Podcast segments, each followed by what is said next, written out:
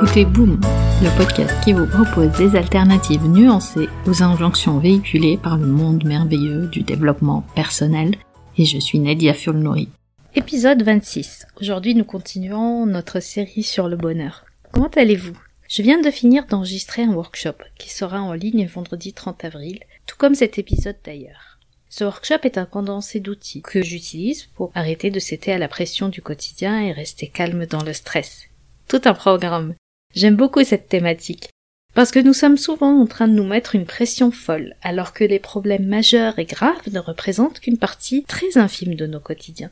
Je suis très fière de ce travail qui, je l'espère, va apporter des outils concrets à beaucoup d'entre vous. Et si vous voulez en savoir plus, je vous ai mis le lien avec toutes les informations dans les notes de l'épisode.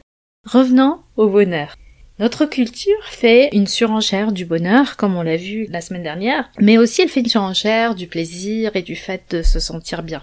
Et le plaisir, que je dois plutôt appeler faux plaisir, qui permet en fait de lisser le ressenti désagréable de nos émotions. Après une mauvaise nouvelle, une journée fatigante, pour éviter un conflit, ou juste pour éviter de ressentir ce qu'on doit ressentir. Quand on expérimente une émotion désagréable, le fait d'y répondre par de la nourriture ou du shopping, qui nous donne l'impression que le problème est résolu. Jusqu'à ce que ça se répète et jusqu'à ce qu'on ressente la fois suivante une émotion désagréable. Nous faisons cela régulièrement, consciemment ou inconsciemment, tout au long de notre vie. Et quand nous vivons une expérience qui semble désagréable et nous essayons de rendre l'expérience plus agréable en mangeant quelque chose, ou en achetant quelque chose, ou en regardant frénétiquement nos téléphones, nos smartphones, en réalité, on crée notre propre souffrance. Parce que cette injonction au bonheur va rendre difficile le fait d'admettre qu'on se sent mal, qu'on est triste, qu'intérieurement il y a quelque chose qui nous dérange. Et c'est lorsque nous utilisons ces éléments extérieurs pour changer ce que nous ressentons à l'intérieur, ça vient en fait nous déranger et nous culpabiliser. Et cela vient forcément un peu de nos conditionnements aussi, de cette quête du bonheur, de ces injonctions qu'on a autour de nous, de se sentir toujours bien. Et on va avoir cette tendance à rejeter constamment les ressentis désagréables. C'est un mécanisme qui est très connu hein, en soi. Ça s'appelle l'évitement émotionnel qui n'est pas mal. Il permet parfois notre survie ou de survivre à certaines grosses émotions ou de chocs. Mais l'évitement peut aussi se manifester par un évitement de situation. Éviter de parler à quelqu'un par peur du conflit. Éviter de faire quelque chose par peur de ne pas plaire.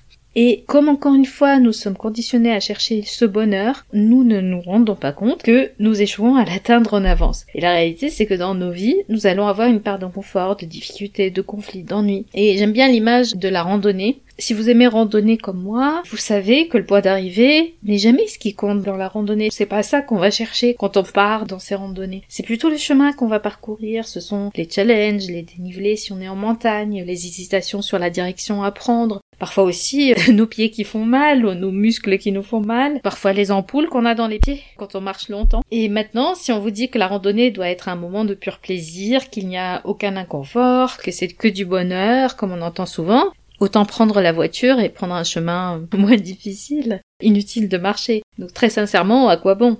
Là, si on transpose ça au couple, à la parentalité, aux relations importantes pour nous, toutes ces sphères importantes pour nous demandent aussi qu'on soit complètement nous-mêmes et qu'on soit parfois vulnérable, parfois authentique, parfois triste, parfois ennuyé, parfois agacé, frustré. Toutes ces émotions ont leur place. Et pour y arriver, on peut pas éviter en fait la part inconfortable. On, peut pas se dire euh, je veux un mariage mais euh, je ne veux pas la frustration, je ne veux pas de dispute, je ne veux pas d'ennui ou d'agacement. On peut pas dire je veux des enfants mais je ne veux pas toute la part inconfortable et là ça me fait beaucoup rire parce qu'elle est très grande cette part inconfortable. Ne pas se sentir bien et l'accepter, c'est ce qui fait que ces expériences ont un sens. Et c'est ce qui fait aussi que nous nous engageons, c'est ce qui fait que nous n'abandonnons pas dès le premier obstacle que nous rencontrons. Et le bonheur ensuite va être juste une émotion et ce n'est plus un objectif. Donc quand on cherche ce bonheur par l'évitement de l'inconfort ou de la douleur, on crée notre propre souffrance. Et quand on confond bonheur et faux plaisir, on ne fait que mettre des pansements sur nos émotions. Alors avant de vous laisser, je vous invite à explorer cette piste de réflexion. Le mythe du bonheur tel qu'il est véhiculé ici et là suggère que nos vies d'humains ressemblent plutôt à pas trop de fatigue, pas trop de souffrance, mais plutôt faire ce qu'on veut quand on veut, beaucoup d'amour inconditionnel, beaucoup de plaisirs divers, farniente et repos quand on en a envie. C'est bien, ce que les gens affichent sur Instagram. C'est aussi probablement les histoires qu'on se raconte à soi-même quand on imagine une vie idéale, pleine de joie et de bonheur. Mais je sais pas vous, mais moi, cette vie-là, elle me fait plutôt penser à une vie de chat. Pour conclure, rappelez-vous que ce n'est pas parce que vous appliquez les bonnes méthodes que le bonheur vous est dû. Vous retrouverez les notes et les liens vers les références citées dans l'épisode sur boom.sofrelab.com. J'ai hâte de vous parler vendredi prochain sur votre application de podcast préférée. En attendant, nous pouvons continuer la discussion. Vous pouvez me retrouver sur mes réseaux sociaux via nedia.sofrelab.com. Ah, juste une dernière chose. Je compte publier des épisodes supplémentaires en bonus de façon moins régulière. Le meilleur moyen de vous assurer de ne rater aucun épisode est de vous abonner sur la plateforme de votre choix pour recevoir une notification à chaque fois que je mets en ligne un épisode. Et si ce podcast résonne en vous, vous avez plusieurs moyens de le soutenir, juste en en parlant autour de vous, en le partageant sur vos réseaux sociaux ou en mettant 5 étoiles sur Apple Podcast et un petit commentaire. Ça fait toujours plaisir. Un grand merci pour votre soutien et à très vite sur Boom.